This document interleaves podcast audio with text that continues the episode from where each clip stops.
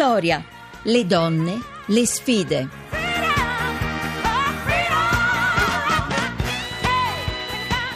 E alle 17.32 e 36 secondi torniamo con Vittoria e torniamo a collegarci con Annalisa Monfreda, eh, direttrice di Donna Moderna. Allora, Annalisa. sì, rieccoci veramente con tutt'altro argomento perché abbiamo parlato un po' di cinema, abbiamo ascoltato le storie di queste straordinarie vittorie e, e ora cerchiamo di capire se anche questa può essere una storia di vittoria, quella di chi sceglie di eh, non mandare i figli a scuola scuola, nella scuola pubblica, ma di fargli scuola a casa, lezione a casa, l'homeschooling esatto. si chiama, vero? Esatto, questa è una filosofia educativa molto diffusa in America in realtà mm. E, e, infatti chi l'ha portata in Italia poi è un'italo-americana eh, non è un caso, o perlomeno chi ha costruito un po' una rete tra tutte le famiglie che lo fanno. In Italia sono circa un migliaio sì. e, ed è una scelta molto interessante, noi l'abbiamo indagata abbastanza anche con la moderna varie volte e in genere viene fatta come reazione ad un sistema scolastico che eh, ha molte falle, soprattutto che si manifestano con i bambini un po' difficili, mm-hmm. quelli che ne so che hanno dislessia, hanno problemi di apprendimento o faticano semplicemente a stare in classe, ce ne sono tanti tantissimi e obiettivamente queste classi super affollate, questi docenti che sono oberati di mille cose da fare, che, fanno fatica a seguire questi ragazzi. Che meritano invece un pochino di attenzione in certo. più e forse anche un po' esatto. più di esatto. sensibilità. Eh, ma queste, esatto. queste scuole eh, realizzate in casa, allora la, la, la, la, vicenda di Erika Di Martino cui tu sì. stavi facendo cenno esatto. riguarda ben cinque figli che hanno esatto. in classe. E... Tra l'altro nel suo caso non si tratta neanche di problemi, cioè questi, la sua scelta non nasce, la sua scelta nasce proprio da un'apertura mentale dovuta al fatto che è un'italo-americana e quindi sì. Bene questa filosofia. Per cui molte, molte, famiglie oggi lo fanno non perché hanno dei bambini con dei problemi, ma proprio come scelta. Uh-huh. E lei appunto racconta, l'ha raccontato anche a noi, insomma, la sua storia ed è davvero interessante. Nel suo caso è veramente estrema perché lei non ha neanche un programma scolastico a casa. Lei racconta di, uh, fare, di seguire un programma che nasce proprio dalla quotidianità. Vanno al supermercato mercato, succede un qualcosa e loro approfondiscono i calcoli matematici a partire dallo scontrino, l'alimentazione certo. corretta a partire dallo junk food. Quindi ogni volta approfittano di un avvenimento, anche di una mostra, per approfondire dei temi. Ma... Ovviamente sì, raccontata così sembra una follia.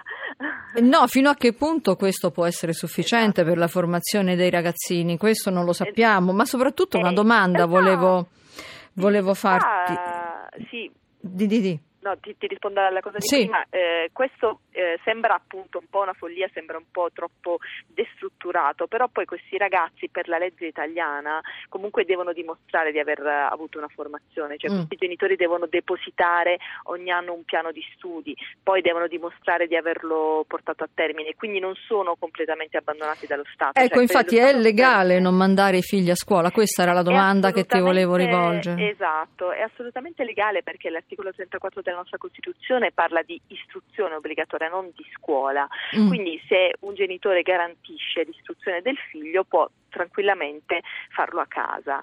Uh, ora ci sono tutta questa serie di documenti da presentare, autocertificazioni di essere in grado di farlo e devo dire che queste famiglie, almeno quelle che noi abbiamo sentito, sono famiglie veramente impegnate, cioè si occupano davvero dei loro figli, hanno fatto anche la scelta di rimanere a casa, uno dei due genitori non lavora. Certo, ma quindi forse è un percorso per pochi, cioè per benestanti quantomeno.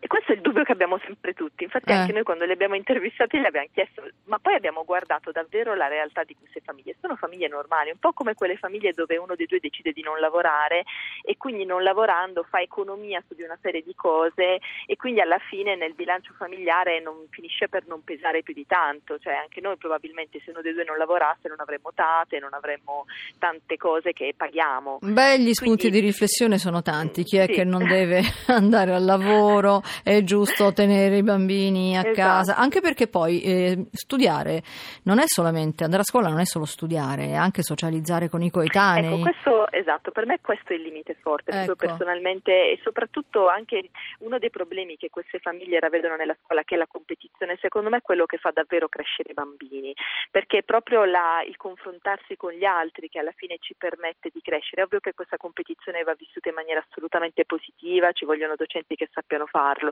Però questa parte della socialità e dell'apprendere insieme è un qualcosa che faccio fatica a sostituire. Devo dire che queste famiglie hanno fatto rete tra loro, quindi spesso e volentieri si incontrano, questi ragazzini si, si confrontano con gli altri che fanno homeschooling e quindi hanno ricreato a loro modo una comunità. Sì. Non so se sia sufficiente, comunque lo vedremo nei prossimi anni dai risultati che avranno. Pare che in America questi ragazzi arrivino nelle università e facciano furore, così racconta. Eh, Beh, noi naturalmente glielo auguriamo, ci mancherebbe altro. Speriamo Esatto. che sia un esperimento che abbia successo, ma comunque qualche perplessità io personalmente ce l'ho. Eh, ti ringrazio allora Annalisa di essere stata con noi, ma noi ci sentiamo domani pomeriggio naturalmente. Certo, a domani. Grazie. Buon pomeriggio. E allora adesso diamo il benvenuto a Maria Grazia Putini perché è il momento di dare spazio a cultura, eventi, spettacolo. Sentiamo dove ci porta e di che cosa ci parla. Benvenuta Maria Grazia. Buonasera, buonasera Maria Teresa, buonasera a tutti, anche se le giornate adesso si sono allungate, eh, se Per fortuna. vuole, per fortuna, esatto. Allora, cultura sì, ma eh, diciamo tangenziale a un evento che invece è proprio vittoriano, è il caso di dirlo. Eh, infatti parliamo di una donna che è arrivata a capo della polizia più famosa del mondo. Scotland Yard. Noi abbiamo letto, noi appassionati di gialli, abbiamo letto un sacco di romanzi, visto telefilm, eh, film anche in cui Scotland Yard, che tra l'altro è una tra le più antiche polizie del mondo perché aprì nel settembre del 1829, risolve casi intricati, acciuffa criminali di ogni tipo, ma a capo insomma c'era sempre un uomo e invece adesso è arrivata Cressida Dick e noi al telefono abbiamo Marco Varvello che è il nostro corrispondente da Londra.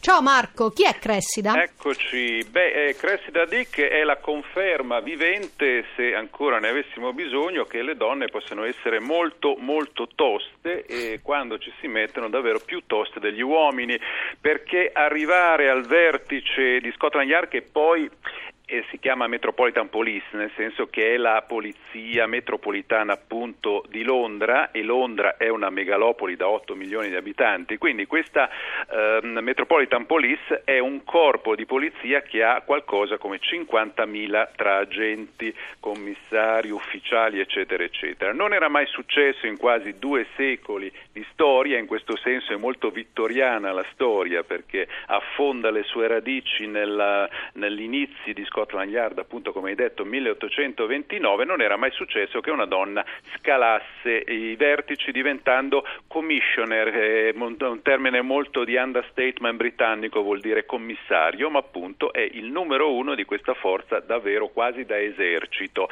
Chi è Cressida Dick? E ha fatto tutta la sua carriera ovviamente all'interno eh, della polizia londinese, è stata a capo dell'antiterrorismo, tra l'altro nel momento più drammatico per Londra nel 2005 quando ci sono state le bombe in metropolitana, laureata in criminologia a Cambridge, ma si è laureata già lavorando eh, proprio per completare un po' il, il suo curriculum e la ciliegina è che tre anni fa si era dimessa dalla polizia perché era stata rimossa dall'antiterrorismo, o meglio spostata dall'antiterrorismo, l'aveva presa come una punizione, se n'è andata sbattendo la porta, è andata al Ministero degli Esteri, al Foreign Office, è stata ripresa perché era la persona adatta e quindi da pochi giorni è capo di Scotland Yard. Ma era già cambiata però Scotland Yard negli ultimi anni, c'erano tante donne, donne Ci sono, sì, ci sono tante donne, come peraltro nei servizi segreti, eh, che avevano già avuto una, una donna capo mh, negli anni 90, eh, Stella Remington, però bisogna dire, adesso ho controllato le statistiche, non è proprio così, nel senso che se si guardano eh, gli ufficiali di polizia della Metropolitan Police, il 74% sono ancora uomini, Eh, se si guardano i poliziotti, diciamo normali, i livelli più bassi, il 64% eh, di quelli londinesi sono ancora uomini, si ribaltano le, le, proporzioni nello staff e quindi nei ruoli impiegatizi. Questo per dire che eh, questo paese che ha la regina come capo dello Stato, Theresa May come capo del governo, ministre, eh, il, la premier scozzese, una donna, eccetera, eccetera. Il ministro degli interni è una donna.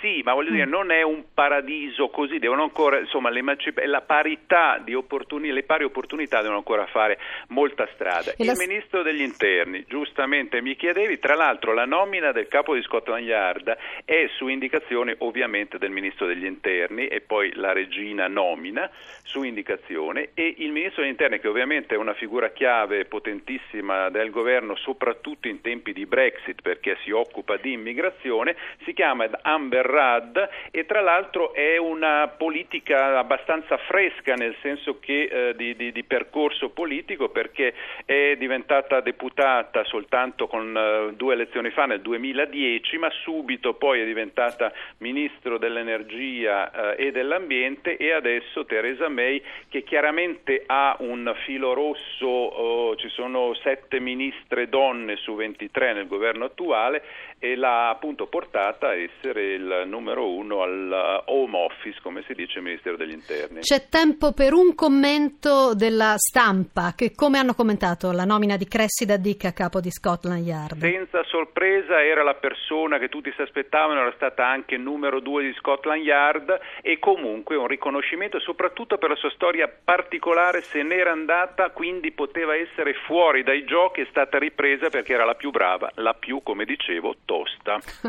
grazie, grazie a Marco Varvello. Vedi Maria Teresa, piano piano, no? Eh, le, eh, d- diventa vittoria. Un altro po' più piano, come si dice. Allora, noi siamo arrivati ai saluti e quindi vi aspettiamo domani. Io vi ricordo che per intervenire potete scrivere a vittoria.rai.it e potete anche riascoltare la trasmissione in podcast su vittoria.rai.it. La linea Stefano Marcucci per il GR1 Economia. Vi ricordo che Vittoria è a cura di Maria Teresa Lamberti e hanno lavorato a questa puntata Laura Rizzo e Luca Torrisi in redazione, per l'organizzazione Rita Mari, la regia è di Massimo Quaglio e il tecnico Alessandro Gritti. Vi aspetto domani dopo il giornale delle 17. Buon pomeriggio ancora da Maria Teresa Lamberti.